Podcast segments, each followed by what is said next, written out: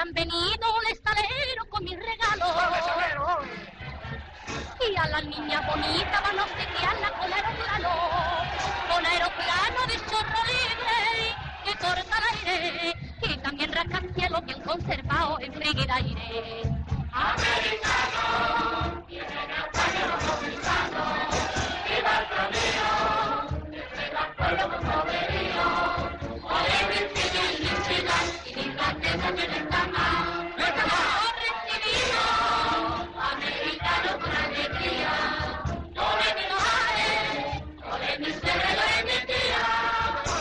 Hola, ¿qué tal? Buenos días, buenas tardes, buenas noches y bienvenidos, bienvenidas una semana más a Los Jueves Milagro, este programa de radio, este podcast que como sabéis recoge la actualidad y la historia del cine español. Hoy vamos a hablar de actualidad. Han sido unos últimos programas donde hemos hablado de historia y más concretamente vamos a irnos a un festival. Hace tiempo que no, que no recorríamos los escenarios y las películas que, que protagonizaban un festival y esta semana vamos a hacerlo. Teníamos ganas ya de hacerlo. Aparte, uno de nuestros eh, eh, compañeros del programa ha estado por allí, así que podrá hablarnos de primera mano de lo que se ha visto, del ambiente de- del festival, de compañeros de un festival Goer también.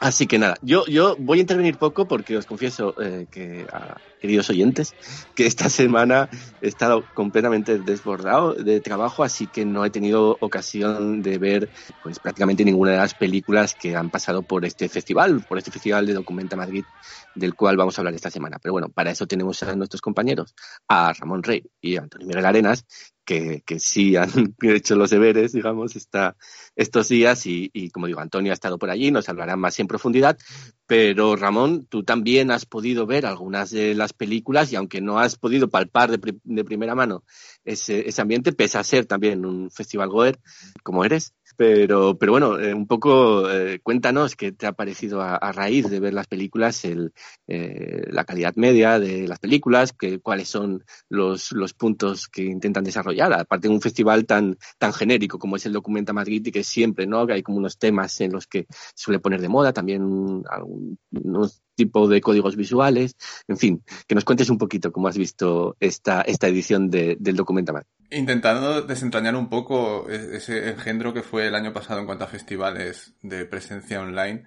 eh, y aquí un poco separando lo que fue Documenta Madrid, haciendo una memoria rápida. Lo cierto es que sí que, se puede encontrar cierta continuidad, ¿no? En las películas que he podido ver, que, bueno, media, media docena, siete películas, en las que uno puede eh, ver cierta coherencia con películas como que estuvieron el año pasado, como anunciaron Tormenta o, o A Media Voz, ¿no? Películas que trataban por un lado el tema de la relación colo- colonial española con, con África y la distancia, ¿no? Y la comunicación. Y yo creo que vuelven aquí a estar presente de, formas diferentes y quizá con propuestas estéticas, pues obviamente originales y, y que pertenecientes a cada autor o autora, pero que un poco siguen esa línea también influidas ya más directamente por las condiciones de- del año pasado y que es- pues siguen estando vigentes en la actualidad.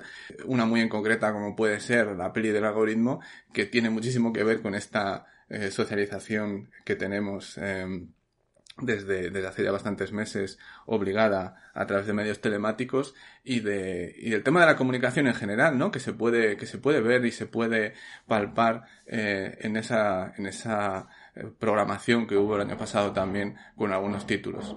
Eh, en esta también ha- hay mucho, hay algunos temas de la tradición de la tradición en general tradiciones nuestras y extrañas y, y cómo chocan eh, con lo, eh, lo histórico con, con lo actual y en general pues muy diversas propuestas a nivel a nivel estético no desde el metraje encontrado desde las desktop films eh, este tipo de experimentos que demuestran que en el documental es donde probablemente puedes encontrar en los festivales una mayor variedad de propuestas a pesar de esa idea que muchas veces se tiene por los prejuicios de que el documental sigue determinadas reglas estéticas y nada más lejos de la realidad, ¿no? O sea, creo que si el año pasado, que fue el año del des- descubrimiento del documental español, ya se vio que había mm, películas que, que gustaron a mucha gente, que no tenían absolutamente nada que ver con el año de descubrimiento y, y My Mexican Bretzel, pues en cualquier edición de, de, Documenta Madrid, en la anterior que fue hace tampoco, tan solo hace unos meses, y la de ahora, en la competición nacional específicamente, que es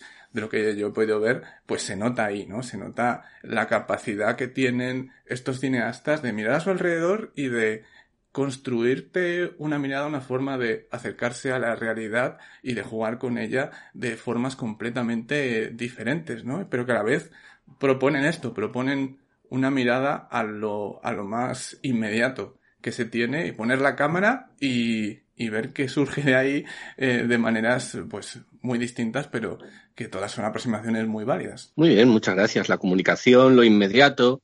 Hay que hablar, Antonio, cuando hablamos de esta edición, de la edición 2021 de, de Documenta Madrid y Ramón hacía broma, bueno, broma es broma seria, lo decía en serio, porque es así, la verdad, que, que hay casi una continuidad un, un, que es difícil, ¿no?, de separar entre la edición del año pasado y la, y la edición de este año. Hay, hay una continuidad muy clara, no solo también por la transformación que ha sufrido el festival con su nuevo equipo directivo y artístico, con Gonzalo de Pedro, que es el director artístico de Cineteca Matadero, que es la entidad, digamos, que, gestiona el Festival Documenta Madrid, con quien está, con quien se vincula, y también con, la labor de comisariado de Cecilia Barrio Nuevo y de James Latimer, ¿no? Y, hay este nexo, digamos, artístico, eh, eh, claro, evidente, entre, estas dos primeras ediciones de Documenta Madrid, pero hay un nexo también casi temporal, ¿no? Que nos impide casi poner una, una cesura, una, frontera, una barrera entre ambas ediciones. Así es, ha habido una continuidad y un trabajo que yo creo que no se ha detenido en todo este tiempo. A mí me,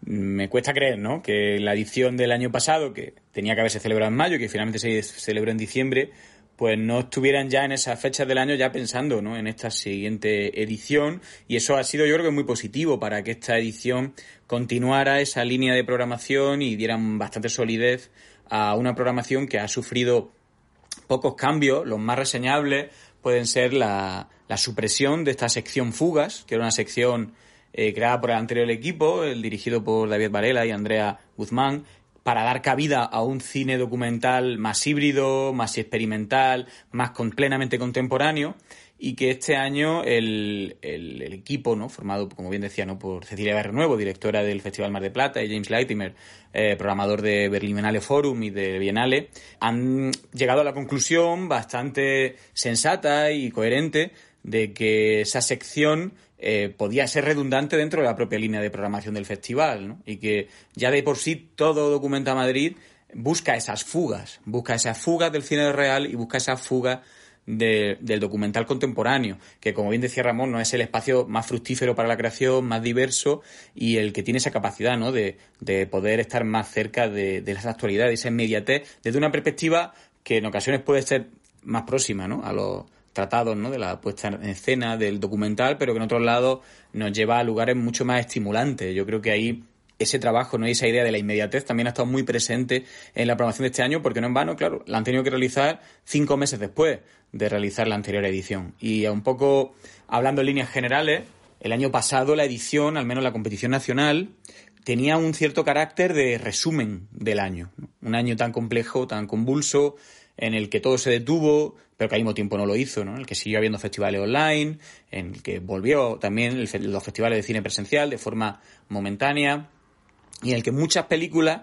no tuvieron el recorrido comercial o por festivales que, que habrían merecido, que hubieran gozado ¿no? de ese reconocimiento. Por lo tanto, creo que fue una decisión acertada que el año pasado esta competición nacional tuviera mucho de eso, ¿no? de, de repensar y poner en común el qué fue del, o qué podría haber sido del cine documental español en 2020. En cambio, la propuesta de este año es radicalmente distinta y también tiene sentido.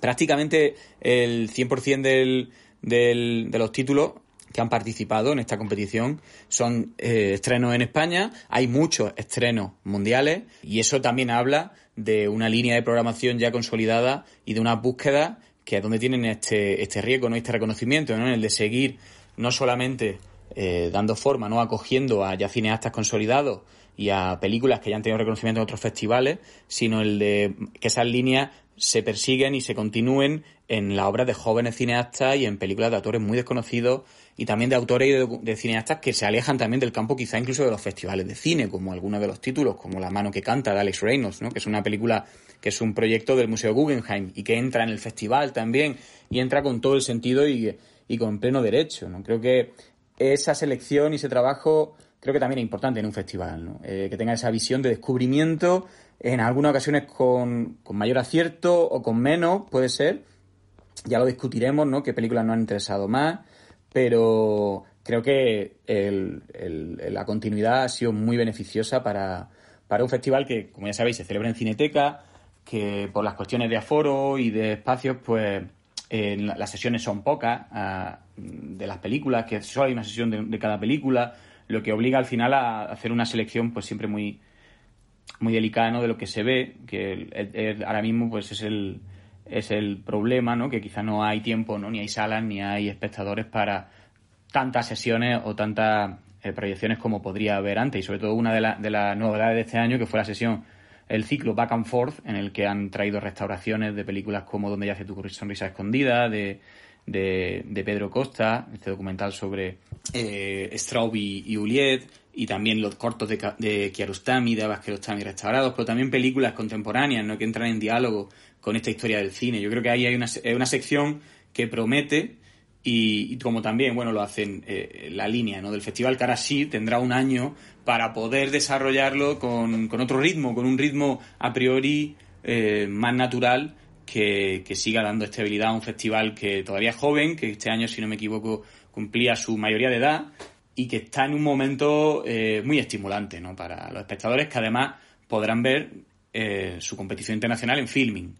La competición nacional era exclusiva para las salas, pero la competición internacional, algún título más, eh, pueden disfrutarse en, la plataforma filming. Pues muy bien, ahí los citamos a los espectadores que, que también es así, es casi una nueva costumbre, ¿no? Ya es como un, un, un hábito que, que, se nos ha pegado para, para siempre el, el, poder ver los festivales eh, a través de esta plataforma de, de, filming. Ya desde, desde el año pasado, desde ese famoso, casi histórico, diría yo, festival eh, del DEA de, Barcelona de, del 2020, pues desde entonces la presencia de, de, las, de los certámenes cinematográficos españoles en la plataforma Filming es también una constante y una definición de este año y pico que llevamos ya conviviendo con, con la pandemia. Pero bueno, vamos a, seguir hablando de cine, vamos a meternos ya en harina hablando de películas concretas, pero como siempre, antes un poquito de música.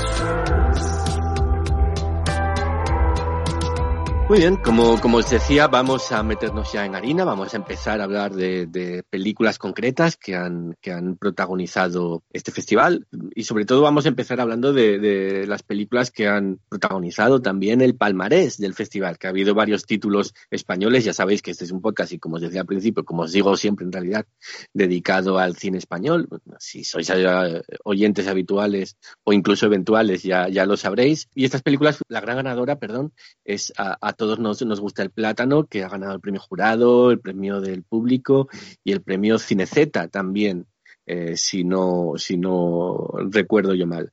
Eh, luego tenemos también la, la película de, de León Siminiani, eh, Síndrome de los Quietos, que ha ganado el premio Fugas, que, que está vinculado con la, con la, innovación cinematográfica, este documental sobre la obra y la figura de, Luis Ospina, el, el director de cine colombiano. Y tenemos también La mano que canta de, Alma Soderberg, que, fue la, mención especial de, dentro de la competición nacional. Creo que Ramón, eh, no sé si todas, pero alguna de estas películas por lo menos eh, sí has podido verla y que cuéntanos qué te, qué te han parecido y si te parece pues eh, esto, lo habitual, ¿no? Que, que, se preguntan estos casos, si te parece bien, visto lo visto, que, que o te parece lógico que se hayan premiado estas películas de, a las que hacía mención. Desde luego, sin ver todas, pues es difícil entrar a valorar en esos juicios que además son bastante caprichosos y que es muy difícil esto, ¿no? De decir, ¿son justos los premios? Pues bueno, son los premios que se dan, ¿no? Ya está, tienen el valor que tienen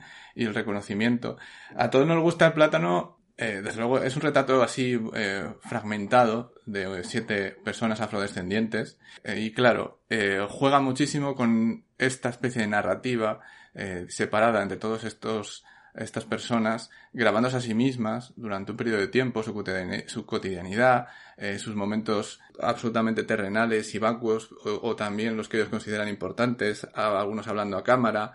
Consigue en muchas ocasiones capturar ambientes eh, sencillos, cercanos, de una manera como muy, muy fácil, pero contienen cierta magia esos momentos y es normal, yo creo, que pueda gustar a mucha gente por esa cercanía y esa falta de, quizá, ¿no? De, de un dispositivo formal excesivamente elaborado. Es todo montaje, es todo acumulación, una sucesión de momentos que también tiene espacio para, para un momento realmente muy incómodo que tiene la película en cierto momento, pero que es una representación realmente de la situación de, de, de racial en España. Eh, y que ya solamente por el hecho de que son personas que normalmente no son capaces de llegar a representarse ellas mismas en el cine y en los medios en general, tiene un valor añadido muy importante en el mismo hecho de, rodarse, ¿no? De grabarse con cámaras, eh, con webcams, con, smartphones, con lo que tengan a mano y eso ser capaz de ponerlo en común, ¿no? Y hacer un retrato que al mismo tiempo es individual,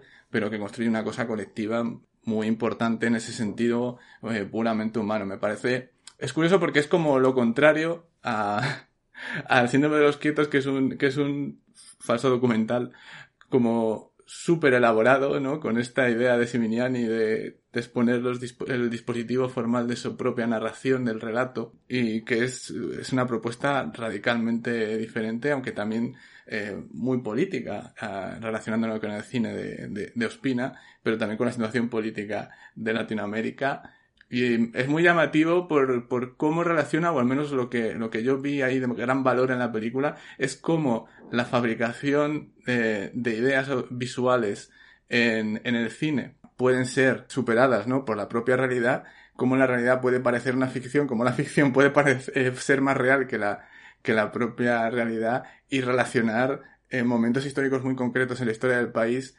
con eh, momentos de, que han ocurrido durante, durante el confinamiento y durante la época de la pandemia. Hay una cosa muy llamativa en la película que es un momento que es de octubre del 93, quiero recordar que es un, un censo que se hizo en Colombia en el que a, todas las personas de, de, las, de los grandes centros urbanos se les hizo un toque de queda para que se quedasen en casa para, contarles, ¿no? Con un ejército de miles de estudiantes de bachillerato haciendo el censo en aquel momento. Yo recuerdo, tengo un vago recuerdo de esto que salió en el telediario.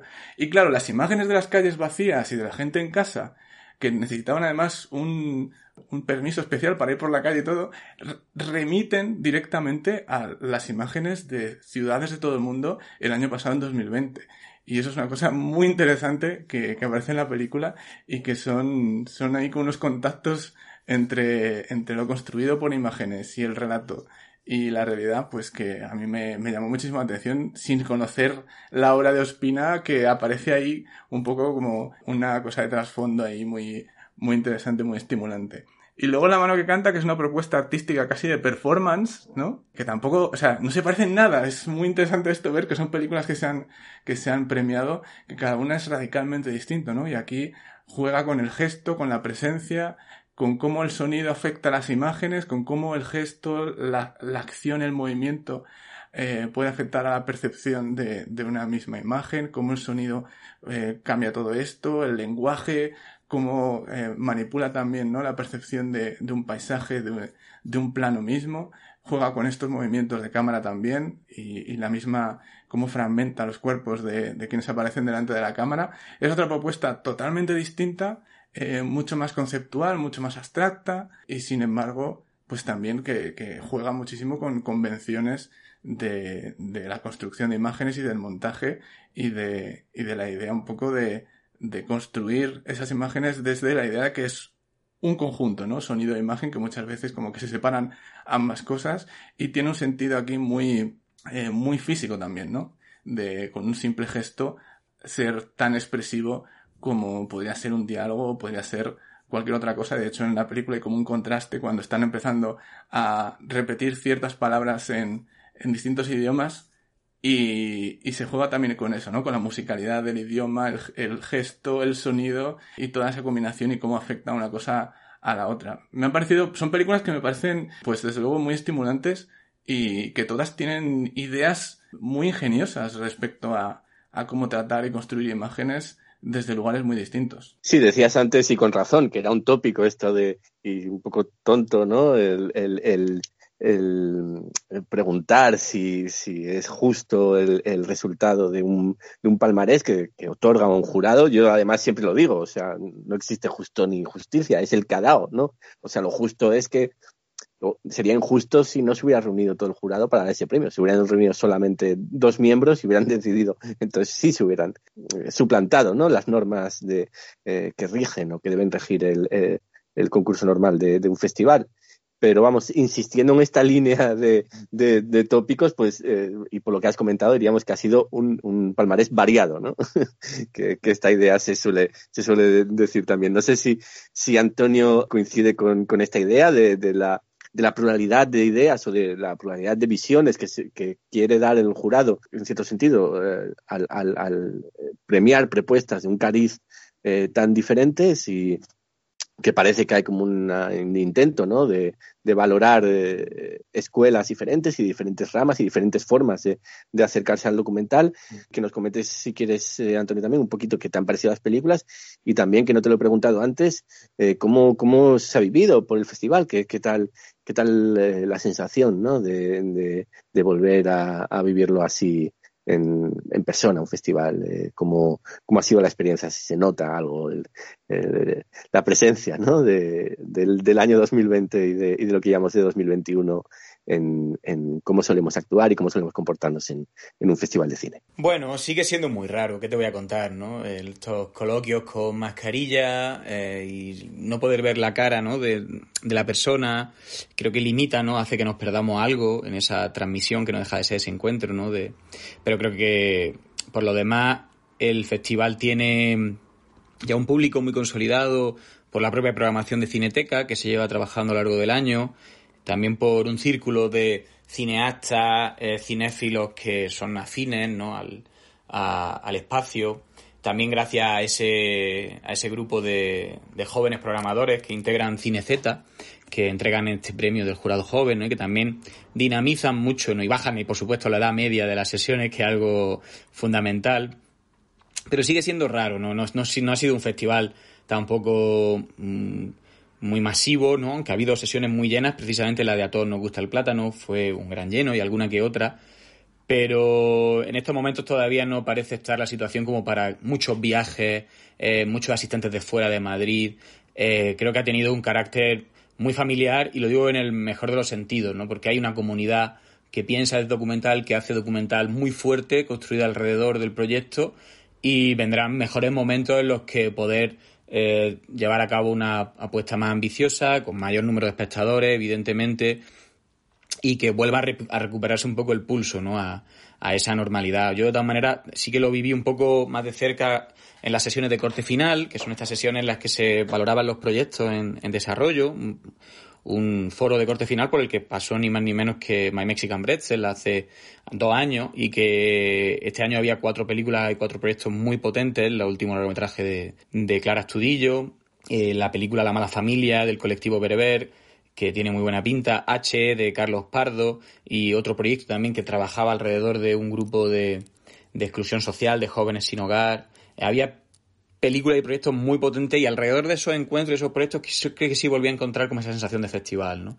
Esa, esa idea de un festival como un lugar en el que las películas no solamente no, no tienen como esa, ese estreno ¿no? o esa salida, sino que hay un momento de, de compartir, ¿no? De, de hablar de cine, de, de también eh, saber qué película está uno haciendo, ¿no? de ayudarse, de compenetración, de mucho interés mutuo también. ¿no? Todos los cineastas asistieron a las sesiones del resto. Creo que eso es más hermoso y ahora mismo más importante que el hecho de, bueno, de un festival masivo con cientos de miles de espectadores y una dimensión más grande. ¿no? Creo que los festivales también tienen que repensarse y en este caso creo que eh, Documenta Madrid ha una función que era importante en estos momentos y ya encontrará las formas de, de seguir creciendo, de seguir mutando y de seguir teniendo esa estabilidad que, bueno, que creo que Cineteca le, le ofrece ¿no? como espacio. Y hablando un poco ya del, del palmarés, estoy de acuerdo con, con, Ramón en esta conclusión ¿no? de que el jurado ha valorado la singularidad eh, ante todo. Eh, y ha visto, ha ido a por dos propuestas que se alejan por completo de, de lo que se entiende por documental y de lo que y lo que era también el resto un poco de la, de la competición. Han ido a por las dos propuestas más difíciles de catalogar y que probablemente puedan tener un impacto ¿no? de, en dejar tras de sí, sobre todo a todos nos gusta el plátano, ¿no? que es un proyecto que nace también de las residencias artísticas de, de Matadero, que involucra a, a, una comunidad afrodescendiente que normalmente no tiene visibilidad en las imágenes y que pone eso en cuestión con su propio dispositivo o con su propia ausencia de dispositivo. El trabajo que hace Rubén Bermúdez eh, a modo de collage, pues puede parecer en algunos momentos eh, poco elaborado o poco godardiano, ¿no? En un sentido de relación de un plano con el otro, que en algunos momentos pues, puede carecer de ella y eso también adolece, ¿no?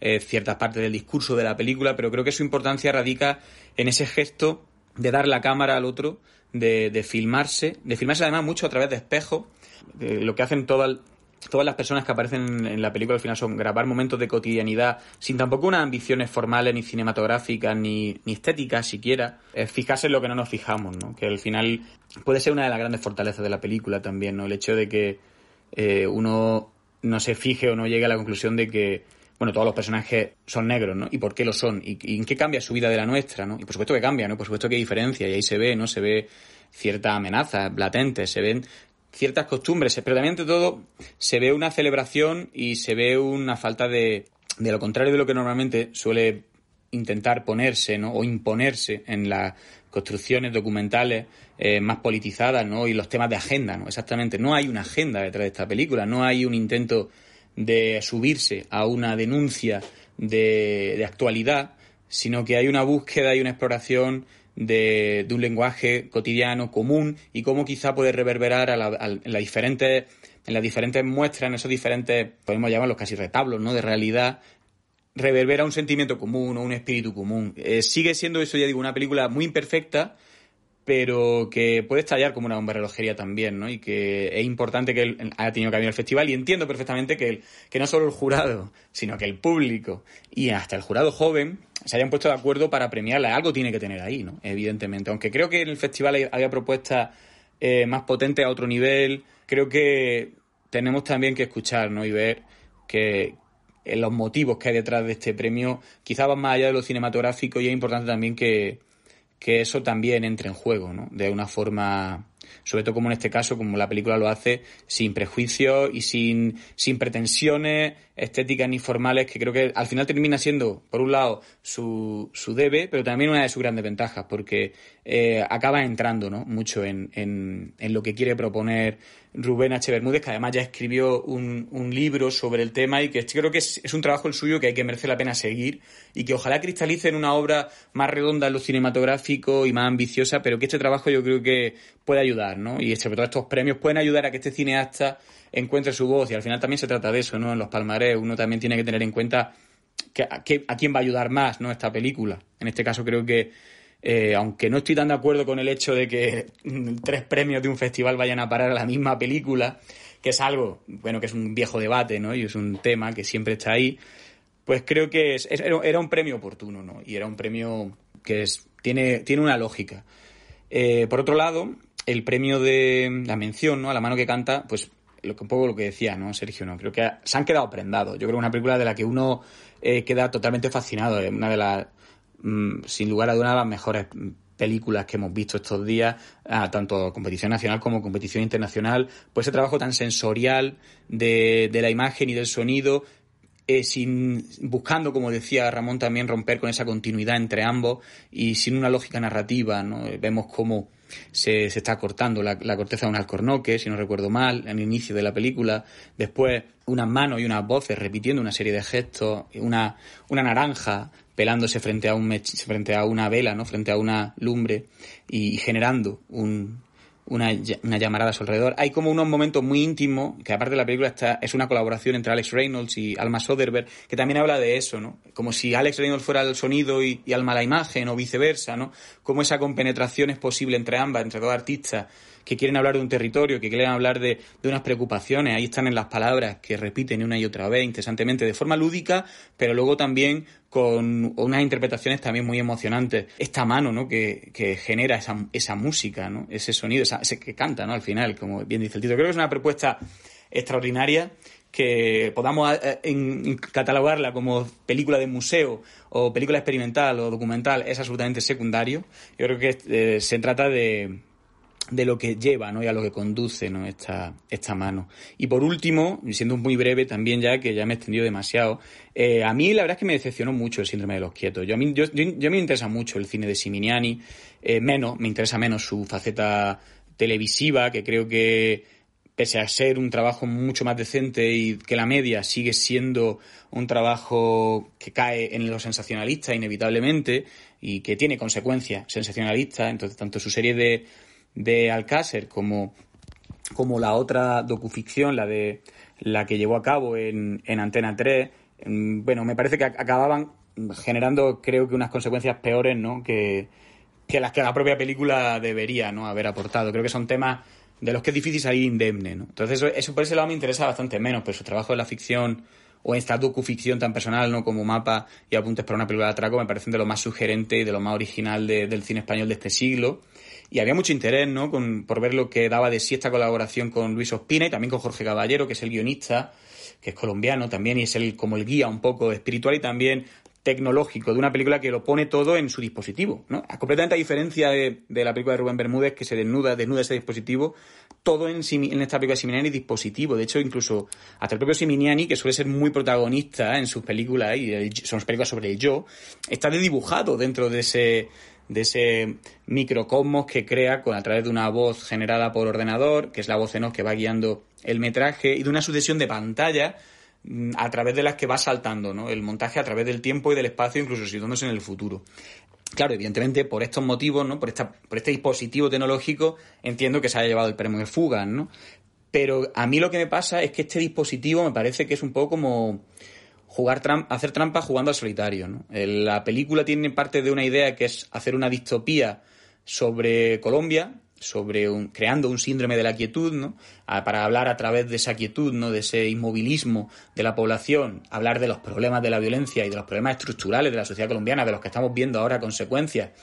Y una actualidad que, por cierto, sobrepasa a la película. La película eh, no diríamos que llega en el momento correcto, oportuno, llega quizá un poco tarde, porque estas, mm, esta sucesión ¿no? de, más, de más violencia del Estado contra, contra el pueblo supera incluso el, grado ¿no? crítico que tiene la película que creo que queda un poco inane al respecto después de todo lo que ha sucedido en los últimos, en los últimos tiempos.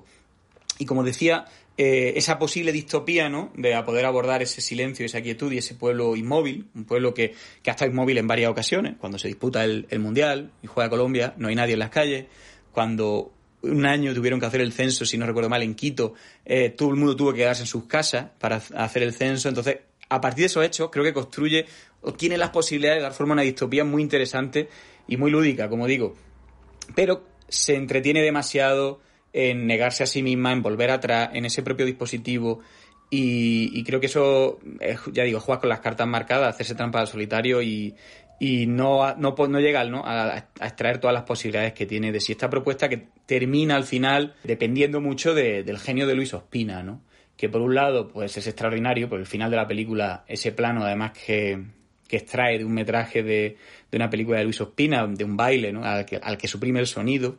Creo que es un hallazgo tremendo y, y, todo el juego que establecen con Luis Ospina de llevar a cabo como una última performance junto a él antes de su muerte, ¿no? Además, el hecho de que Luis, hacen que Luis Ospina perviva en el futuro, porque nos sitúan en la película en un 2024 en el que Luis, Luis Ospina sigue vivo y eso es bellísimo, pero al mismo tiempo pienso que no puede ser que Luis Ospina te salve la película, ¿no? Que tú tienes que ofrecer algo más que Luis Ospina. Si te agarra, si te agarra y te queda en Luis Ospina, eh, no estás haciendo tu trabajo como cineasta, me parece. O sea, y es fantástico. O sea, creo que no hay un cineasta que haya sido más mm, referente y más inspirador y que deba seguir siéndolo, sobre todo en un cine, ya sabéis, ¿no? Del, tercer mundo, por así hablar, ¿no? Un cine contra esa estética de, un cine social, ¿no? Y que siempre ha hecho un cine muy político, de, tanto en lo estético como en, los temas que ha tocado. Y, y, y, es un referente y es precioso que, que vuelvan a él. Pero al mismo tiempo me quedo con esa sensación, ¿no? De que de que no han terminado de hacer su trabajo como cineasta y que esta película ha quedado en cierto modo inconclusa o, o inacabada.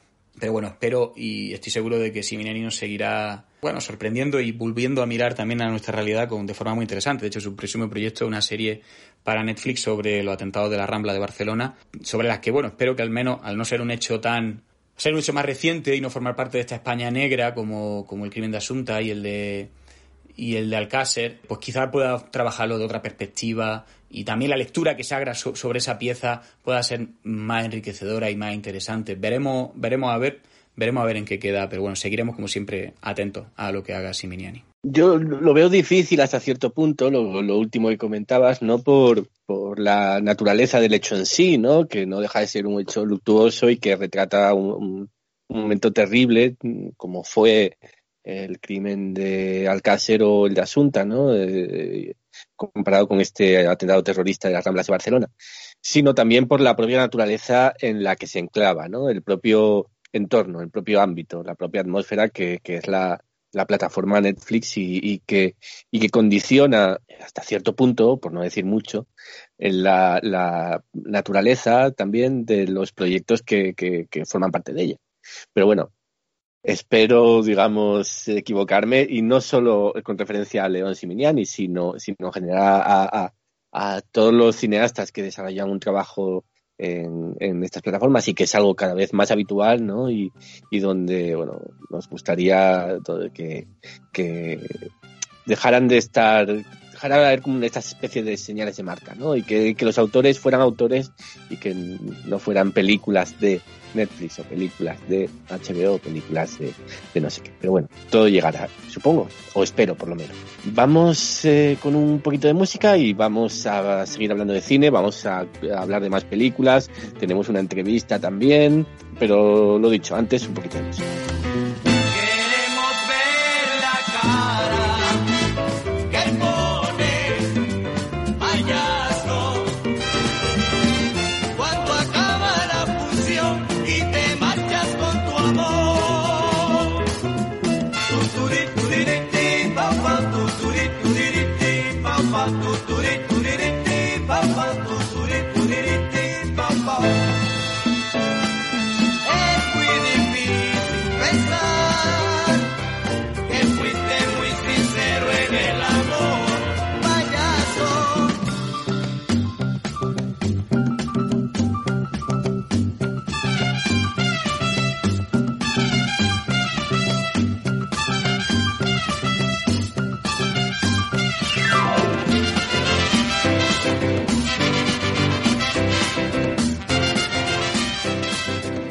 Bien, pues una vez analizado el palmarés de este Documenta Madrid 2021, vamos a seguir hablando de cine y vamos a seguir hablando de otras propuestas españolas que se han podido ver en este festival. Películas además tienen como un rasgo en común, que es que todas proceden de, de la, los del ámbito de diferentes escuelas de cine. Películas como Cuáles son nuestros años, Ella y yo, o como eh, la peli del, algorit del algoritmo, la película de Claudia Negro García, que mm, creo, Ramón, que has podido ver estas, estas tres pelis, ¿no? En, en estos últimos días. Y además eh, tienen entre sí como una especie de nexo entre la distancia, la comunicación y la distancia también entendida como la distancia temporal y no solo, y no solo eh, en cuanto a, al espacio, ¿no? Es muy interesante esto. La peli del algoritmo, yo había visto algún trabajo anterior de la directora Claudia Negro en la que utiliza también de forma bastante curiosa los subtítulos o las cartelas en pantalla y, y creo que es un recurso que utiliza bastante bien. Es básicamente una captura de una conversación de, de una clase por Zoom entre la protagonista del punto de vista narrativo de, de, una mujer que está ahí hablando de sus, de sus intereses amorosos, ¿no? Respecto a otro que aparece también en, en esa captura, ¿no?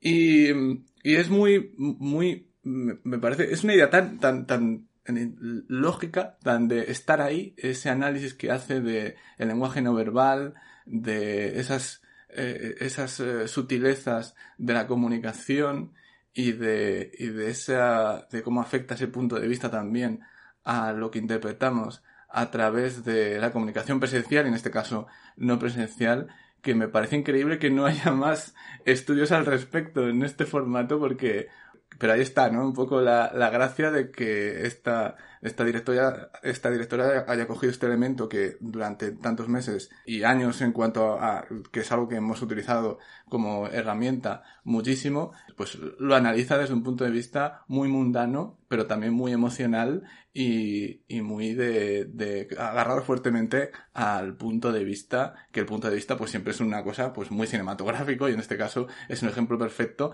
que podría ser digno de Brian De Palma perfectamente, ¿no? Brian De Palma Centennial habría hecho una película como esta muy seguramente. Y esto es básicamente este juego, ¿no? Este juego entre, entre lo que uno ve, lo que uno interpreta, los gestos, los códigos, la semiótica de las imágenes y, y sobre todo hay un momento muy gracioso, ¿no? En ese momento en el que como que cambia toda la, narrativa de la película y, y hace un congelamiento de imagen y, repite la imagen para fijarse en lo que está ocurriendo, esa, esa repetición de la jugada que me parece, me pareció como el punto más, la guinda de esa, de esa forma de entender la película en cuanto al montaje que hasta ese momento pues había sido como más lineal, ¿no? Ese momento de no, no, no estoy aquí restringiéndome a, a la linealidad de, de una retransmisión en streaming de una clase, que además es una clase en la que se está hablando del cine y de como de fondo sobre, sobre el cine experimental y el videoarte, muchas cosas que acaba siendo como muy irónico todo, ¿no? Sí, sí, mucho cine experimental y mucho videoarte,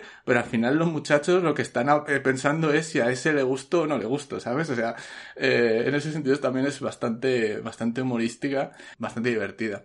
Luego una que es mucho más contemplativa, mucho más de una obra de ser admirada en muchos sentidos. Es ella y yo de Jaume Claret Musart, que básicamente coge a dos artistas, dos pintoras, que una es la, la, madre de la otra y viven en ciudades diferentes, creo que era Barcelona y Atenas, y hace, bueno, tiene una fotografía maravillosa, captando las texturas de sus obras, de sus técnicas, de cómo están creando esas, esas artistas, y hay como una especie de estudio sobre eh, la comunicación que es muy interesante también porque juega como con los dos puntos de vista que se alternan, cómo se percibe en uno la incomunicación, la falta de comunicación y cómo en el otro la percepción es completamente distinta. Todo ello eh, utilizando, captando la luz, las texturas de sus cuadros, observando lo que están haciendo, los silencios, el silencio como también una parte muy importante de la película, en algo que siempre me ha, fascinado mucho, que es mm, cómo se captura una obra pictórica en el cine, por, siendo eh, eh, la pintura una cosa completamente mm, diría contradictoria respecto a lo que es el cine, ¿no?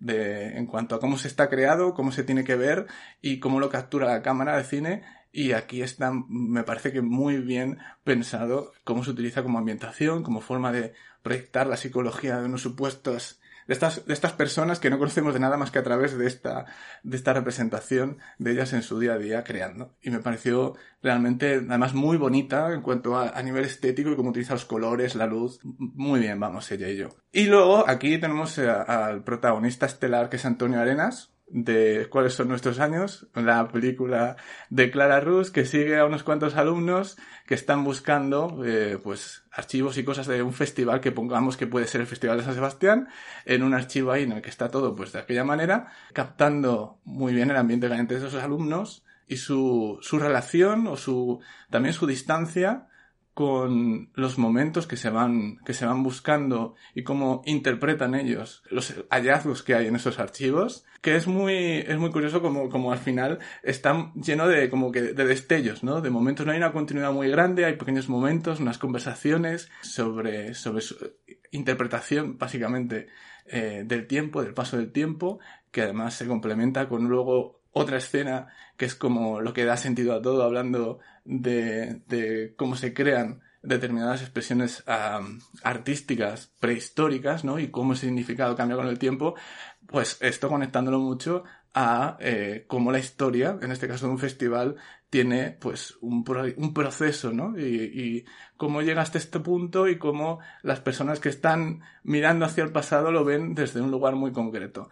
En un, en un glorioso blanco y negro que muchas veces está en, al principio empieza como muy granulado y luego ya se va aclarando un poco hasta que llega una noche, una noche que podía ser un botellón, pero esta gente eh, se guarda mucho y es muy seria. Ahora nos aclarará Antonio. Su trabajo ahí, eh, pues haciendo una investigación que en el caso del cine, a pesar de que han pasado 100 años, y esto también es otra cosa que me llama mucho la atención, eh, a lo largo de estos 100 años en el cine se ha aprendido mucho a valorar la historia del cine en cuanto a las películas, la creación, la producción, etcétera, y a restaurar y a conservar el patrimonio, pero se sigue siendo 100 años después un problema muy grande esto de qué se hace con todo el material que se genera, con todas las obras que se reciben, con todo ese proceso de creación y desarrollo del cine, en este caso, a través de los festivales, y cómo es completamente inabarcable, ¿no? Que es lo que más me llama la atención al final de esta pieza, cuando entras en ese almacén que podría ser perfectamente el almacén donde Indiana Jones, ¿no? Guardan el arca de la, alianza al final de la película, porque son cosas que parece que están diseñadas para ser guardadas y nunca volver a encontrarse. Pero sí, también es una cosa que, además conecta mucho, pues, con los procesos de enseñanza en el ámbito académico alrededor del cine, que creo que pues proyectan mucho lo que es el, el, el, gran desafío ¿no? de, de, la academia en cuanto, a, en cuanto a, qué se hace con todos estos archivos que se han generado durante décadas, en este caso en un festival tan importante como el Festival San Sebastián. Bueno, nadie mejor que Antonio para, para confirmarnos o para desmentirnos si va a salir la segunda parte de, de esta película con los outtakes de, de los botellones nocturnos. Eh, Antonio, si quieres háblanos de esto y de, y de, la, y de estas otras películas vinculadas todas por, por este origen académico. Hubo botellón, hubo botellón, tengo que reconocerlo, pero eh, muy tranquilo. Estábamos muy tranquilos allí, en este espacio que además luego la película creo que se difumina y el trabajo de puesta en escena acaba generando también una idea muy abstracta ¿no? y muy conceptual del espacio. Estamos suspendidos en el tiempo. Bueno, es mi sensación, al menos lo que consigue Clara, que es cierto, ¿no? Que puedo contaros muchas cosas de la película, de cómo se realizó hoy, desde mi punto de vista. No sé si tengo la distancia adecuada, ¿no? Para emitir juicio alrededor, pero sí que tengo una distancia que creo que puede ser interesante, ¿no? Claro, porque al estar allí como alumno de la Alias Quergeta Cine Escola y vivir este proceso desde dentro, pues se puede, puedo compartir algunos de, esos procesos, pero yo creo que eh, viéndola creo que se transmitía ¿no? lo que en esa generación eh, estaba pasando, cuáles eran nuestras preocupaciones y la propia película en sí. No hacía falta tampoco edulcorarlo más, ¿no? ni llenarlo más. Sí que os puedo explicar a nivel, contar un poco a nivel de estructura, que la primera parte se rueda a poco que nosotros llegamos a San Sebastián, a la escuela, en, en creo que fue en octubre de 2018, eh, cuando se ruedan estos, estos fragmentos, varios días, en el almacén de Martutene de de un festival de cuyo nombre no quiero acordarme. Y esos fragmentos, yo creo que ahí se ve pues una cierta ilusión y una cierta mirada de no solo de encontrar eh, hallazgos dentro de ese archivo, sino de encontrar a nosotros mismos también, ¿no? Esa, esa duda siempre sobrevuela, ¿no? Eh, y creo que es lo que guía en buena parte del montaje. Y esta segunda parte se rodó dos años después, si no recuerdo mal, que sería en el mes de mayo o junio de, de 2000, junio seguramente ya, junio de 2000, 2020, el día que vamos a hacer una visita a, las cuevas de Garga, al, al, al, sur de Francia, unas cuevas de, que datan con pinturas prehistóricas de hace más de 20.000 años, y esa fue una idea puramente, de, en cierto modo, de representación, ¿no? O de ficción. En, en, hay un hay un trabajo y un planteamiento alrededor, mientras que la primera parte sí que tiene algún componente más de cinema verité. Clara decide coger la cámara por un impulso, siguiendo un impulso, digamos, irracional, pero que luego tuvo mucho sentido. En esta segunda mitad hay un pensamiento y un planteamiento detrás y había una decisión también de, de, de, ese trabajo, ¿no? De ir a, a Gargas, ver estas cuevas, que no dejan de ser como otro gigantesco archivo sobre el que pasa el tiempo y que admiramos como un museo, pero que tiene ¿no? un paralelismo y, y provoca ese espejo y aquí, en cambio, la cámara no entra, evidentemente, a las cuevas, pero se queda con esa con esas dudas que ya estaban en, nuestros jobs del 2018 y que continúan aquí, ¿no? Esa, esa cuestión de la que hablaba, de, de preguntarnos, ¿no? Nuestro lugar en, en el universo, ¿no? Y, eh, como archivistas también, esta función que, que decía Ramón, ¿no? Que se tiene que cuestionar, ¿no? El, el archivo y la estereofílmica alrededor, ¿no? y que el propio Pablo Laparra, que es el, responsable académico de, del proyecto de investigación, llega a, a, declarar ¿no? en un momento ¿no? que al final la, el destino de la gran mayoría de, de, de, materiales, no tanto de documentos, pues no deja de ser otro que el de la, que el de la destrucción. ¿no? Y ahí hay pues es una contradicción evidente, ¿no? Pero es muy, yo creo que, bueno, la película creo que plantea todo esto y, y lo hace de una forma además creo que muy, pues muy genuina y con una sensibilidad y un trabajo de cámara, como ya decía, ¿no? con el grano, que tiene también una fuerza que nos lleva también al píxel también, ¿no? Podemos ir pensar, ¿no? Como el píxel y acaba fundiéndose, ¿no? Como una, el último rastro, ¿no? De, la manera, quizá el píxel sea la pintura rupestre del futuro, ¿no? No lo sé, son ideas que me vienen ahora a la cabeza y parece que, que continúo, ¿no? También divagando como, como hacíamos la película con mis compañeros, que la verdad es que fue una experiencia preciosa y me alegro de que esta película exista, sobre todo, primero porque, bueno, Clara tiene un, un talento enorme y lo va a demostrar con el tiempo seguro, y porque es una cápsula en el tiempo, ¿no? Creo que esta película es una película que te me viajo, al menos a nivel personal, siempre es como volver ¿no? a, estos años que viví en San Sebastián y estar siempre muy agradecido a que exista esta película. Y Ella y yo, que es otra película que surge de la Elias Crejeta Cine Escola, dirigida por Jaume Claret Mouchard, eh, que ya se estrenó además en Nest, en el Festival de San Sebastián, y que ha tenido una, un recorrido por festivales internacionales increíble. Yo creo que seguramente seducido ¿no? por esta fuerza estética de la que hablas, pero también por un tempo, ¿no? Yo creo que ahí tiene, Jaume tiene una madera de cineasta, pese a lo joven que es, tremenda. Y ese trabajo también al final con, el movimiento de cámara eh, final, ¿no? Y el plano final este con la tarta y la música, ese, esa comunicación, esa incomunicación. Creo que hay muchos detalles, muchas decisiones de gran calado y que son, además, de nuevo, decisiones de ficción que están en un festival de documental y eso me interesa muchísimo porque hay, evidentemente, materia de documental. documental. Yo siempre le decía a Jaume que, que su película era una ficción documentada en ese sentido, porque pese a que él crea unos personajes, él trabaja unas situaciones, él no deja de estar trabajando con los cuadros de, de su abuela, eh, la, la, protagonista, la madre que encarnaría, ¿no? en cierto modo, a su abuela, es su propia madre, y, ahí esa, esa, relación se establece de una forma pues, pues, muy, muy natural. Y tiene también una emoción que yo creo que se transmite, ¿no? Y por eso esto que hablabas también, Ramón, ¿no? De que en, poco, en muy pocas escenas eh, se puede conectar con los personajes sin que apenas haya diálogo. Una película sin casi diálogo. De hecho, diría que el que más habla es probablemente el bebé, ¿no? El niño pequeño de, la hija es probablemente el que tenga más diálogo de toda la película. Eh, y aún así hay una emoción ahí soterrada y está esa relación a través de la pintura, sobre todo. Esa pregunta de cómo filmar una obra de arte, te aseguro que Jaume se la, se la hace constantemente y se la sigue haciendo. Y yo creo que es esa duda, esa pregunta, esa cuestión es lo que hace que la película también tenga esa, esa luminosidad estética y, y volviéndola a ver, luego, aparte, que ya la he visto varias veces, pero siempre hay cosas que se te pasan, ¿no? O que en un momento dado recuerdas o te quedas con, te impresionas más. Y era este momento en el que ya la película salta de, a Grecia y, y, y empieza a ver planos detalles de, de, los bordes de los cuadros, dos cuadros juntos y solamente vemos el borde, ¿no? Esa distancia entre ambos, ¿no? Pero un mismo color a través de... se ve esa fina línea, ¿no? Y me parece como que ahí está toda, toda la intensidad, ¿no? Y toda la todo lo que al final quiere contar, ¿no? esa psicología de los personajes, también el uso del color, por supuesto. Y ya está, ya no puedo decir mucho más porque ya sabéis, no soy muy objetivo, pero eh, me alegro de que os hayan gustado y que seguro que, bueno, se siguen viendo mucho y que ambos tienen una carrera muy interesante. Y bueno, por último, la pelea de algoritmo eh, me encantó también, ¿eh? No conozco de nada a Claudia, por cierto, ¿eh? eh o sea, no estoy en este caso aquí, espero que los oyentes crean en mi objetividad, pero es que hay una pieza que es tan sencilla y tan simple, aparentemente, y responde tanto a, la situación actual en la que nos encontramos inmersos y a esta cuestión de la imagen, ¿no? Que, que ha cambiado nuestra forma de entender el mundo también, ¿no? Como no dejan de ser las llamadas por Zoom y la vida a través de Zoom, pues evidentemente, si, si a través de Zoom podemos hacer una reunión, podemos hacer una entrevista, podemos dar una clase, ¿cómo no vamos a poder enamorarnos, no? Eh, es obvio, que la vida se acaba colando y se acaba filtrando.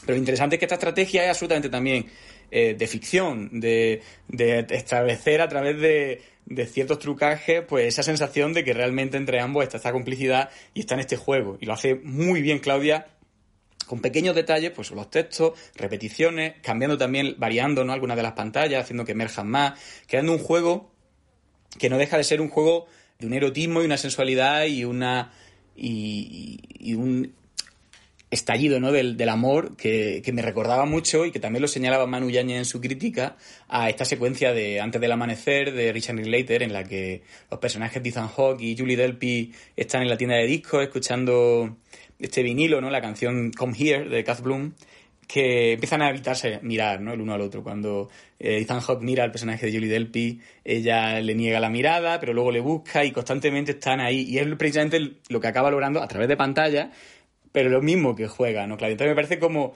volver, ¿no? A, al final a temas universales, a, que no deja de ser el amor como quizá uno de los temas más universales que nos configura a los seres humanos y plantearlo y abordarlo desde, desde la nueva realidad de las nuevas tecnologías. Eh, me parece pues un, una peli además que, que funciona muy bien, 10 minutitos, muy divertida.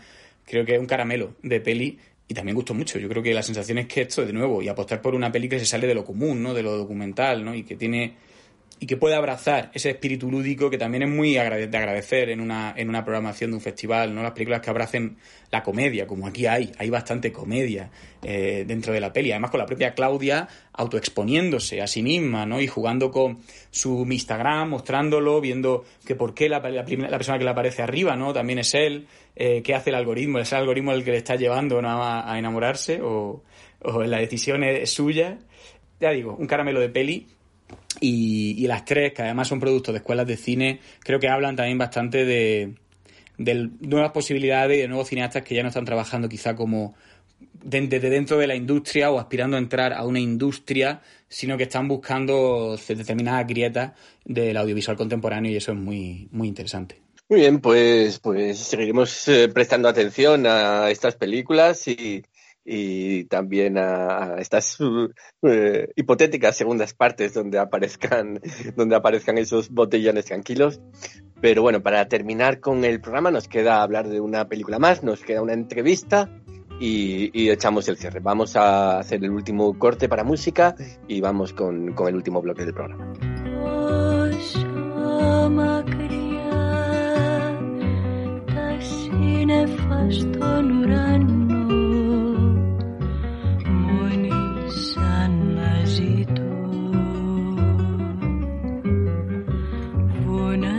Έγινε η ζωή μου και μόνη θα χαθώ.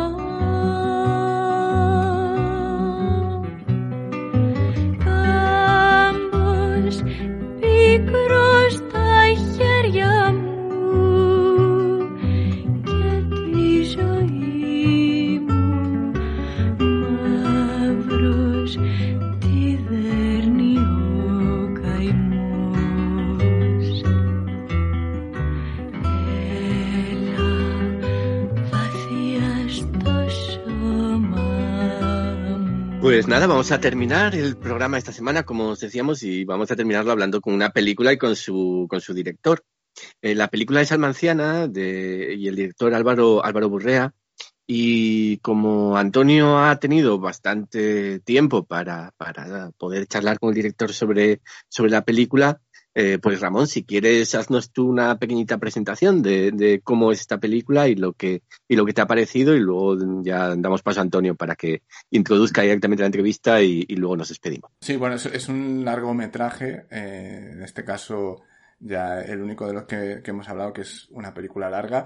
Nada más solamente el apunte de la longitud como detalle, nada, no es que signifique nada, pero digamos que sí que ya se denota cierta entidad en cuanto a la propuesta que supone, ¿no? Además, con la con el montaje aquí apareciendo Manuel Muñoz Rivas y, y en la producción Rocío Mesa, eh, de una película que eh, está en la isla de Java y ya desde los primeros instantes ves como una conexión atávica, telúrica entre los personajes que aparecen por allí con con lo que sucede, ¿no? Con ese humo que salen de las minas de azufre en los que, en las que trabajan, pues, la, las gentes que hay alrededor de esas zonas, de esas zonas eh, rurales. Y toda la historia que al final va, pues, de, una, una, esposa que se, que, que abandona al protagonista, una madre que está enferma, y a través simplemente de de viñetas cotidianas. Bueno, otra vez una fotografía alucinante, una puesta en escena increíble, eh, cómo aprovecha además no solamente el medio natural, los paisajes, sino también los interiores de las casas, la arquitectura para la composición de los planos y, el, uso de los colores, la paleta de colores que utiliza en los interiores, eh, está todo súper cuidado. También destaca muchísimo por la parte de cómo utiliza la, la mezcla de sonido, que recuerda muchísimo a las películas de Apichapón Where's the Cool, realmente, pero no solamente por cómo utiliza el sonido, ¿no? Y, y que, inunda las imágenes, sino también por algo que es eh, la esencia de la película, que es como una relación, una interrelación completamente pegada, con, totalmente, con un contacto directo entre la vida cotidiana de esta gente y la concepción sobrenatural, mágica del mundo, eh, de su, su, cosmovisión, que está por un lado conectada a una religión pues ancestral animista, que está también con, con la religión musulmana, pero además que conecta toda esta tradición hasta hablar de las criptomonedas en el presente, ¿no? Está muy bien llevado ese hilo que conecta la, la actualidad más eh, del capitalismo más ultra desarrollado, más hipertrofiado, con tradiciones ancestrales que tienen su origen probablemente, ¿no? En el humo que sale de las minas de azufre, que de alguna manera son como una especie de motor que, que sirve ahí, ¿no? Para que eh, la civilización de, de, estas gentes siga adelante.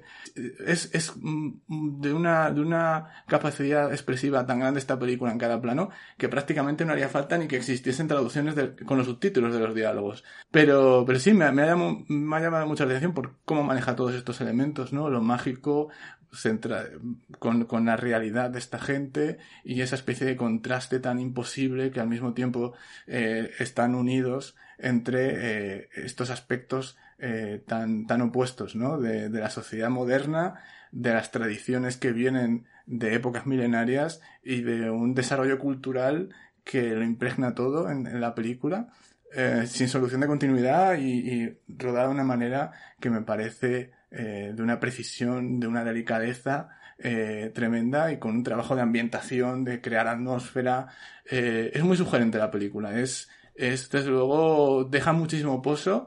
Y también me recuerda, por ejemplo, a lo que era, eh, así haciendo como una conexión un poco a lo mejor loca, Kylie Blues de, de Vigan, ese tipo de película, ¿no? Que te hace una descripción panorámica prácticamente de toda una región, de toda, de cómo funciona una sociedad entera a través de un solo personaje y, y tres o cuatro eh, escenas muy, muy concretas y en ese sentido pues eh, se nota mucho que hay un trabajo de pensar la estructura de la película de, de una manera muy minuciosa. Muy bien, pues, pues qué ganas de verla, la verdad. Nos la, has vendido muy, muy bien. Eh, Antonio, no sé si quieres añadir algo más o, quieres dar paso a la entrevista directamente. Bueno, eh, lo único que sí quería añadir, porque ya en la entrevista me extiendo ¿no? y abordo muchos de los temas que ya ha tocado Ramón y hablamos de esto, y de hecho lo importante al final es escucharle a él, escucharle a Álvaro, es eh, que, bueno, señalar, que ya sabéis, quizá, alguno de nuestros oyentes, la última columna de Santo Zunzunegui en la revista Caimán Cuadernos de Cine del, mes pasado, que fue la última y definitiva, anunció dejar las páginas dentro de esta propia columna, fue dedicada a esta película, a, a la película de, de, Álvaro Gurrea, y lo hacía como un elogio a un cineasta que, que empieza y, con, y haciendo también como esa distinción, ¿no? De, dentro del cine español, ¿no? Del cine en general, ¿no? De que hay directores que hacen cine y otros que son cineastas, ¿no? y sin tampoco desprestigiar ni, ni, ni sobrevalorar uno ni el otro sino que haciendo entender ¿no? los elementos con los que trabaja y esa mirada y ese cuestionamiento y esa y esas ideas tan interesantes que hay en esta película y que creo que Álvaro explica de forma muy interesante en, en la entrevista que vaya a poder escuchar ahora. Muy bien, pues, pues vamos, vamos allá, vamos con, con la entrevista y luego ya volvemos para, para hacer la despedida. Venga, eh, vamos a escucharla. Como comentábamos en este programa en el que estamos abordando la programación de la competición nacional de Documenta Madrid, queríamos también poder pues, charlar en profundidad con, uno de los directores que estrenaban uno de sus largometrajes a concurso, eh, una película en Vallivo que Almanciana, que se estrenó en la, en la Berlinale, en la sección Forum, y que pasó por esta competición nacional, que se estrenará en cine gracias a la distribuidora Begin Again, y que está dirigida por Álvaro Burrea, que durante cuatro años estuvo en Indonesia, estuvo allí viviendo con los locales, conviviendo y haciendo una película hasta cierto punto colaborativa, de cuyo proceso yo creo que puede ser muy estimulante escuchar y, aprender para intentar también acercarse a un punto de vista que es desde lo etnográfico, pero que sí no, no, tiene, no intenta tener esa intromisión cinematográfica, sino que intenta buscar como un equilibrio y de ese equilibrio también, también hablaremos. Eh, bienvenido Álvaro al, al, podcast, muchas gracias por atendernos. ¿Qué tal estás? Eh, ¿Qué tal, Antonio? Sí, un placer, un placer estar con vosotros y nada, todo bien, muy bien. Cuéntanos un poco la, forma ¿no? que fue cogiendo esta película en, tu cabeza y también en, tu vida, una vez que te desplazas a Indonesia y te quedas allí a, vivir, aprendes el idioma, te integras en la cultura y vas conociendo a los que serían los protagonistas de, de tu película y en un trabajo, si no eh, recuerdo mal, muy colaborativo y muy participativo entre vosotros. Eh, sí, claro, también eh, ha sido un proceso muy largo. Yo creo que esa ha sido una de las claves del, del resultado final de la película, ¿no? Y también fue mi primera experiencia en el cine, ¿no? Yo descubrí mi interés por el cine también al descubrir ese lugar y luego al empezar la película con esta gente. Antes no, la verdad es que yo no me había imaginado eh, haciendo una película o porque no, ni había hecho yo una película ni había tenido ni había participado en, ningún otro proyecto, ¿no?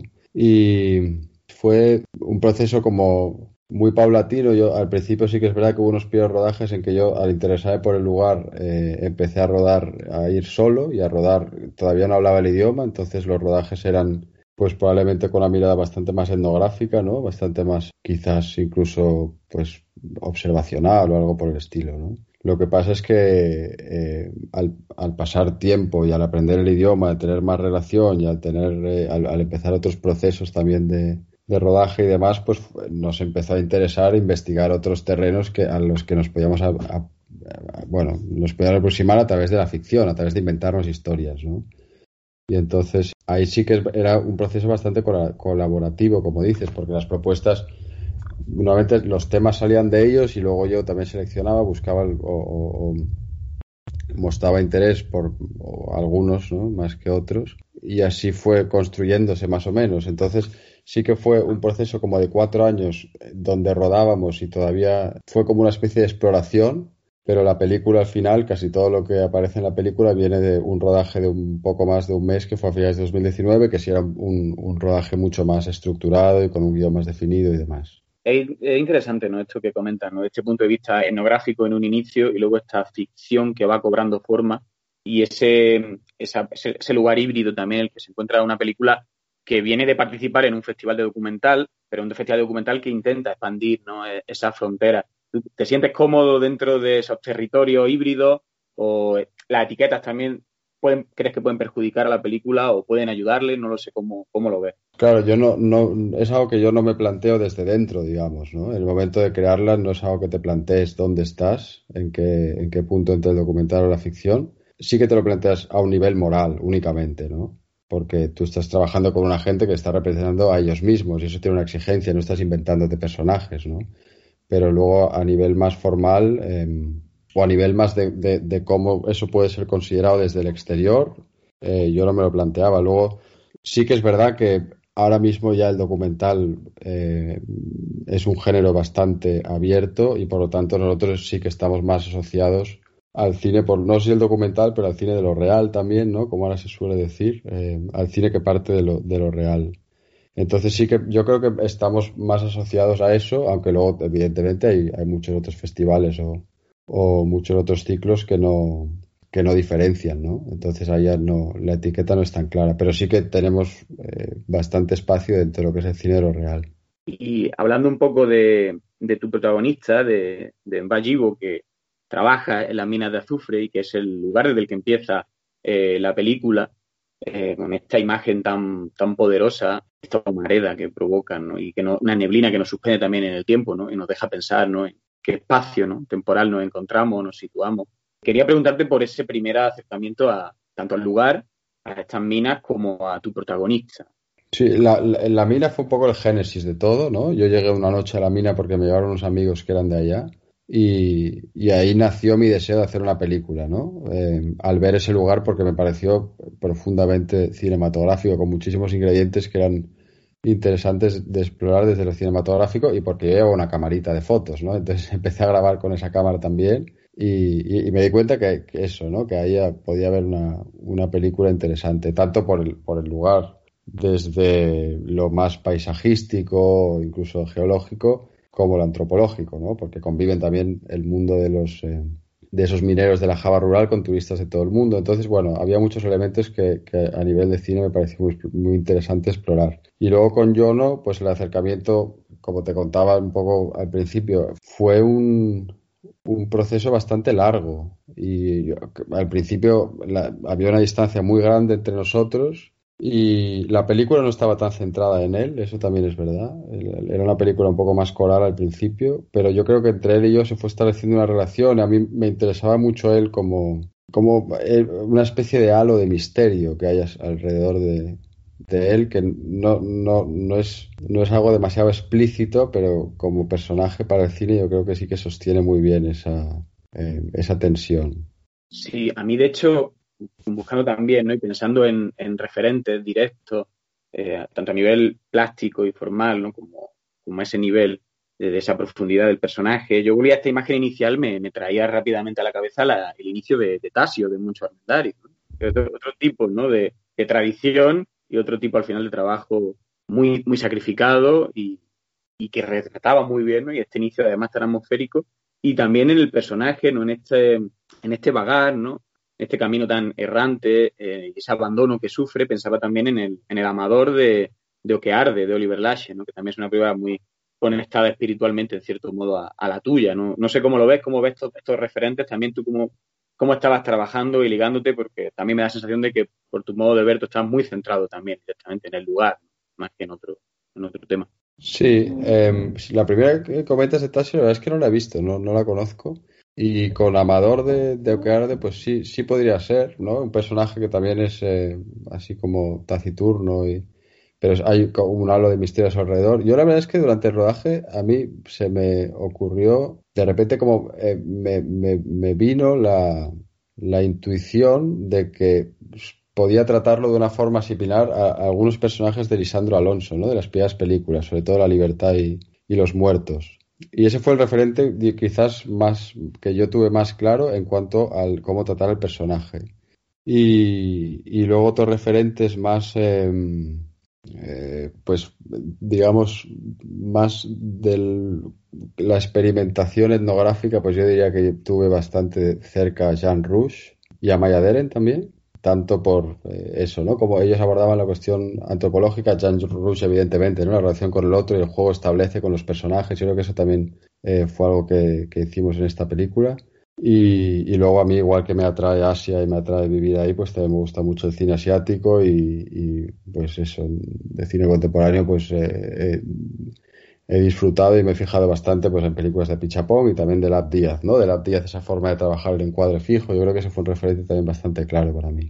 Sí, se puede percibir, ¿no? Esa influencia de Pichapong y de, y de Lab Díaz, sobre todo en este trabajo de puesta en escena, ¿no? Es, decisiones formales que tan radicales, pero no en un sentido de extremo, ¿no? Ni de experimentación, sino de volver, de acudir a una raíz, a una idea de una imagen, te diría casi también primitiva, ¿no? Este plano fijo, una composición muy centrada, no, no exclusivamente centrada, siempre también busca, intenta, creo, mi sensación, ¿no? salirte un poco de esa, de esa composición tan centrada y intenta buscar romper ese equilibrio que es al mismo tiempo el, el recoveco desde el que también nos acercamos a, tu personaje. ¿Cómo toma esta decisión ¿no? de mantener ese punto de vista formal del plano fijo y de mantenerlo en las sucesivas etapas? Y pese a que la película evolucione, y cambie, ahora hablaremos también de esa evolución, de esos tres puntos de vista desde los que te aproxima a tu protagonista, eh, se mantiene, ¿no? Esa decisión del, plano fijo y esa composición tan, tan centrada. Sí, yo creo que, a ver, eh, había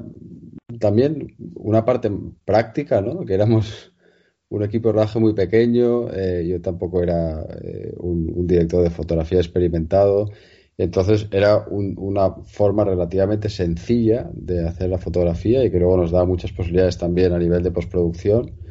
Pero luego sobre todo me pareció una decisión bastante adecuada a nivel moral, porque la relación de poder que se establece en, la película tiene que ser como tiene que ser muy clara, ¿no? Yo creo que es, algo bastante central y, necesitaba ser muy transparente. Entonces, con esta propuesta, yo como director, la capacidad de, control llega a elegir un encuadre y a partir de ahí, pues ya los personajes toman un poco el poder sobre el plano, ¿no? Tanto con su movimiento como el diálogo, dónde va a empezar, dónde va a terminar, ellos están un poco liberados en ese sentido y tanto los personajes como el azar, ¿no? El, propio azar también puede intervenir en la película y eso es también una, propuesta formal, una propuesta moral. Eh, hay planos que son muy largos y, entonces, y, donde lo que ocurre es, es puro azar, ¿no? Entonces, em, digamos que la película sí que tiene una estructura bastante rígida, ¿no? Es, era una propuesta geométrica muy concreta, pero ese es el, el espacio que yo controlo y a partir de ahí pretendo liberar la vida en el interior de esos planos. ¿no? Esa es un poco la,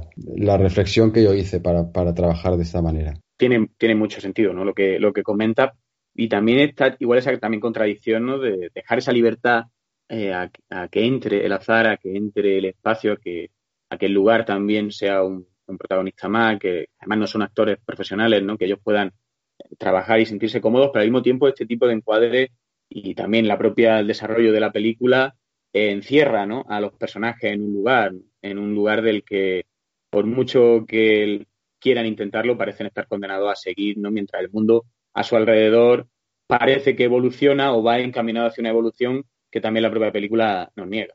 Sí, bueno, claro, en vez de plantear una evolución o una especie de idea de, progreso, hace un planteamiento sobre el avance del tiempo más cíclico, ¿no? Es una especie de eterno retorno, o también, también estuvo la idea de Sísifo, ¿no? Que evidentemente es muy fácil de relacionar con el trabajo que hacen en la mina, que van subiendo esas piedras y, esa es su condena, ¿no?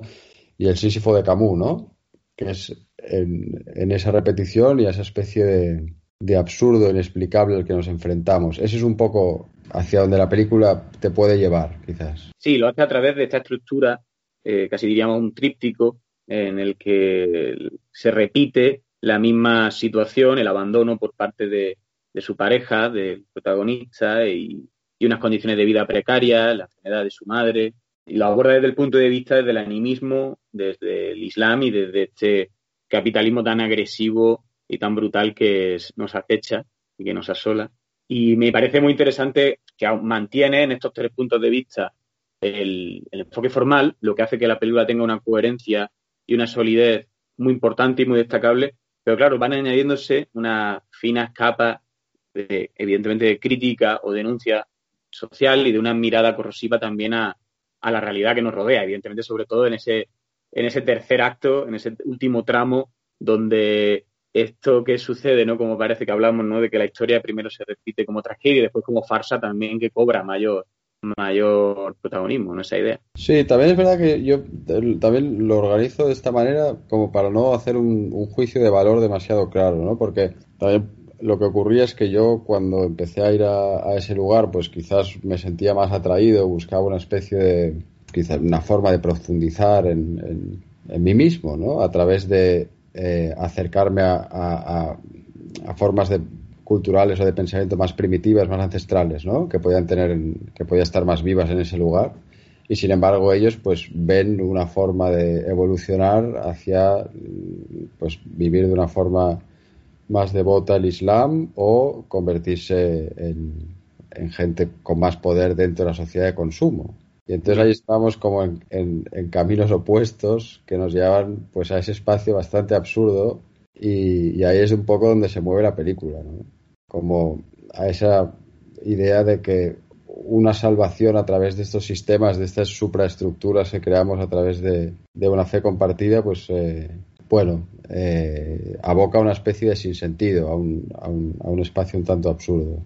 Y entonces es un poco el juego, no, pero, pero no pretendía ser especialmente crítico con ninguna de las épocas, ni, claro, yo no quería ni ser especialmente crítico con el capitalismo, que era lo más evidente, ni especialmente romántico con el animismo. ¿no? Sino que, pretendía poner todas estas estructuras en una especie de mismo plano y, y, a partir de ahí, pues quizás dejar el juicio de valor para otros, pero no hacerlo de una forma demasiado evidente por mi parte. La intención creo que está cristalina y creo que la, la consigue, pero no deja de ser, ¿no? Al final, ese último tramo en el que eh, el espectador quizá ya también, ¿no? Esa capa la, la, le, apela, le, apela un poco más con esta claro. entrada del Bitcoin y esta fe en un, en un espectáculo del capitalismo del que también formamos parte, evidentemente, y del que el cine también cuando se aproxima a lugares desde esa mirada, a lugares alejados, ¿no? A nuestras latitudes, y lo, lo, suele hacer de una mirada paternalista o de una manera, una mirada que en ocasiones también lo que intenta es eh, exotizar el lugar. Eh, tu película hace todo lo contrario también, ¿no? Como intentar buscar una inmersión en, ese espacio, como bien dice, sin juzgar, e intentando reflejar esa diversidad también, esa aproximación y, evidentemente inevitable el peso ¿no? que, ya tiene el capitalismo en las formas de vida ancestrales. Y por eso también te quería preguntar ¿no? cómo después de vivir allí, ¿no? está tan entrelazado ¿no? Esta, tres visiones del mundo en el, en el, pueblo, sobre todo en el que estaba, eh, o la realidad la has tenido un poco que trabajar con ella para forzarla, o cómo, cómo ha sido también esta visión tuya a la hora de, saber plasmarlo luego en la película. Sí, no, esto yo es algo que me di cuenta bastante al principio, ya era bastante evidente que estos tres modelos de creencias, por decirlo de alguna manera, convivían de una forma bastante presente todos ellos, ¿no? No es que hubiese una, como alguno en un espacio mucho más marginal o residual, sino que la práctica de la magia es muy común, sobre todo en esa zona de Java especialmente, ¿no? En Indonesia sigue estando muy presente, pero esa zona de Java en especial. Y luego el Islam también está en una fase relativamente expansiva. Están construyendo muchas mezquitas. Eh, también, por ejemplo, las mujeres llevan el velo ahora mucho más que antes. También forma parte del movimiento de la globalización, ¿no? El, o sea, antes había un Islam mucho más mezclado con eh, la cultura indonesia más antigua, que viene de bueno, una especie de hinduismo mezclado con, animismo y demás, que es un poco la cultura que sigue habiendo en Bali, por ejemplo, pero que antes el reino anterior, el Mayapajita, antes de que hubiese la conversión, conversión al Islam, es la creencia que, que dominaba.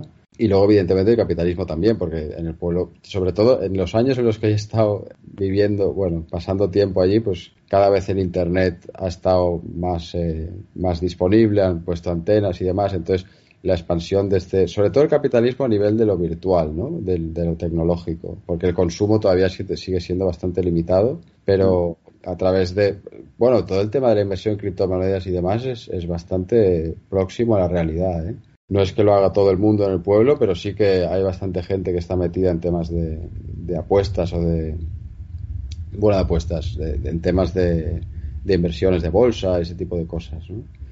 Entonces, esos tres espacios convivían eso de una forma bastante presente todos. Entonces, eh, a mí eso me llamó la atención y por eso lo que hicimos fue, aunque están totalmente mezclados, dividirlos y luego sí que lo trabajamos a nivel visual. Por ejemplo, la parte sobre todo más animista Ahí el, el, tema de las vestimentas y tal, pues es un poco como visten los abuelos. Yo no lo he visto así, sí que hay gente que viste así en el pueblo, ¿no? Pero entonces eh, ahí a, a, nivel visual lo trabajamos, pero a nivel de, de los ritos y las eh, costumbres y demás, eso sigue, es, es, bastante fiel a como ocurre en el pueblo.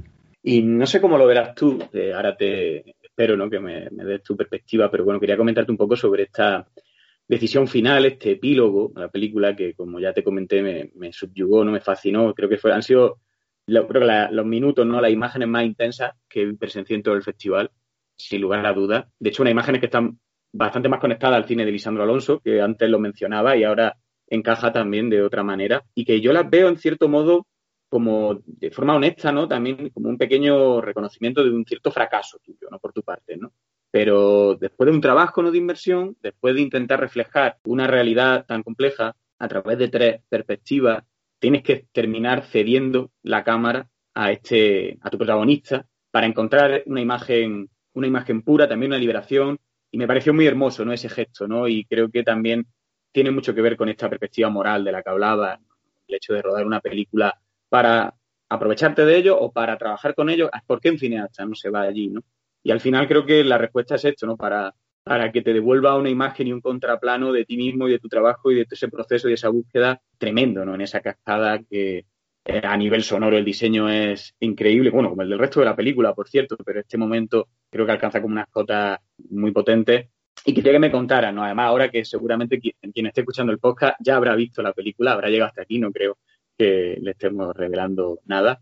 Pero bueno, ¿cómo lo ves tú, ese final tan, tan abrupto, tan interesante y tan, también tan radical? Yo te diría, ah, me, me gusta la lectura que tú haces, ¿no? Eh, claro, es un final que es en sí mismo muy abierto, entonces también yo veo que si yo hago una lectura demasiado concreta, ¿no? Porque yo tengo mis opiniones sobre eso, pero sí, claro, te- tengo como una autoridad como, como autor que si hago una lectura demasiado cerrada de ese final, entonces como se impone a otras posibles lecturas y lo que me gusta es que ese final sea algo, un espacio donde cada uno pueda proyectar como tú lo has hecho y me ha gustado como, como tú lo has hecho bastante, pues eso, pueda preguntar, pueda, pueda, pueda proyectar su propia reflexión o sus conclusiones. Sí que es verdad que para mí lo que es fundamental es el gesto, ¿no? De que yo no coja la cámara y, y sea él el que termina la película. El espacio lo, lo propuso él, esta cascada.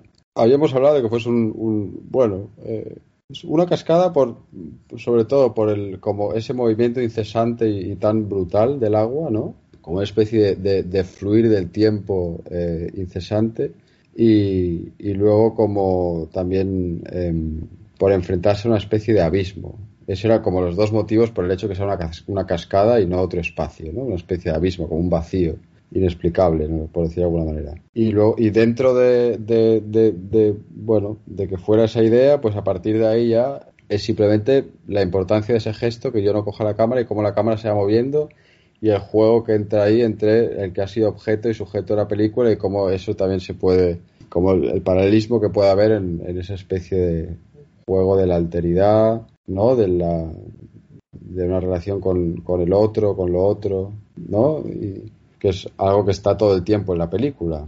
Un otro que puede ser que, con el que hay una especie de distancia. Sí que es verdad que hay una construcción ahí, que esto sí que creo que, que bueno, que no me importa contarlo, ¿no? Porque sí que lo hemos pensado un poco de esta manera. O sea, tú al principio en la película hay un otro que es lejano, pensando en el espectador habitual, que es un personaje urbano de cualquier lado del mundo, ¿no? Al principio hay una distancia grande con el otro porque pertenece a una especie de mundo ancestral, pero luego ese mismo, esa misma persona pasa por otra época histórica, que sería la del monoteísmo, y luego otra época que ya pasa a ser la del capitalismo. Entonces, hay una especie de distancia que se va transponiendo hacia cada vez más, en vez de ver a un otro lejano, empezar a, verse a uno mismo inmerso en todo ese movimiento. ¿no? Y entonces ese juego de la alteridad termina, yo creo, de más o menos concretarse en ese gesto final del, del último plano. Sí, es un gesto plenamente contemporáneo. Yo estoy- estaba pensando en el, en el cine de Teddy Williams también, que, que trabaja, ¿no? También es- Puede ser, sí. sí. Bueno, ya por terminar, esta idea de la alteridad, no sé si la quieres seguir. Aparte es que este gesto también es tan importante porque tu idea es seguir rodando en, en Indonesia, ¿no? Y en ese mismo pueblo, ¿no? Sí, incluso te diría, claro, la siguiente película ya es, es otro personaje que es el sordomudo que llega con la moto, esa moto tan grande roja y que en teoría es el vendedor, el vendedor de Neil Coin, ¿no? Sí. Los bitcoins, que hace esa transacción con ellos y luego hablan de él cuando está delan- delante del mar. Y, pues eh, es hacer una película con él y él es un tipo, yo le conocí a él la primera vez que yo fui al volcán, antes de conocerlos a ellos, eh, ya le conocí a él porque él, eh, bueno, pues es un personaje que en el que evidentemente te fijas y luego él me estuvo intentando vender unas figuritas de azufre y no sé qué. Entonces, él es, él es minero, él consigue, bueno, gana mucho dinero en el volcán gracias sobre todo a la venta de souvenirs y demás y de, limosna que dan los turistas por, su condición de sordomudo. Y entonces él es el prestamista de la aldea. Él ha acumulado una, una masa de capital considerable, entonces es el banquero del pueblo.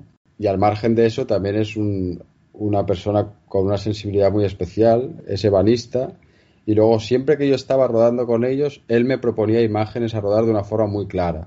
Él me decía, tú colócate aquí, yo vendré desde allá, me grabas un plano por aquí, luego me sigues grabando en esa dirección. Y entonces ya estuvimos rodando, este- el mes pasado estuve en Indonesia, empezamos a, a plantear el proyecto y es un proyecto en el que él se dirige una película sobre él mismo y él también toma imágenes, ¿no? Entonces, ese final de la película sí que la película siguiente continúa donde ya directamente el personaje toma el poder sobre la cámara. Entonces sí que hay una continuidad más, eh, bueno, bastante evidente quizás. Sí, la verdad que sí, me parece muy, muy interesante trabajar desde ese punto de vista. Te deseamos mucha suerte. esperemos que esta película podamos verla más pronto que tarde, ¿no? que no, tengamos que esperar otros cuatro años, ¿no? que el proceso sea eh, más sencillo y, mucha suerte también con todo el, con el estreno de la película en cine y su recorrido su recorrido posterior. Muchas gracias, lo agradezco mucho y nada, ya, y, ya, nos veremos, espero, en, en otra ocasión, en otro, eh, eso, en otro estreno en España, lo que sea, espero que coincidamos también por ahí. Muchísimas gracias, Álvaro. Muchas gracias a ti, que vaya muy bien. Bien, pues hasta aquí una, una, semana más de este programa, este programa que en esta ocasión ha estado dedicado a este festival de Documenta Madrid. Espero que, que os haya gustado, espero que, que, os hayan interesado muchas de las propuestas eh, de, eh, de, de España, de, nuestra cinematografía que, que hemos contado y analizado en este programa. Y la semana que viene más, la semana que viene volvemos aquí en los pues milagro. Además, no quedan ya muchos programas de, esta temporada. Nos acercamos al, al, final del camino de esta temporada, pero eso no va a querer decir que no vaya a haber eh, programas durante julio y agosto. Pero bueno, eso lo explicaremos eh, posteriormente. Eh, pero la semana que viene vamos a volver con un programa muy especial y que creo que os va a gustar. Por la gloria de mi madre. Así que, que nada más. Nos, nos vemos la, la semana que viene. Adiós.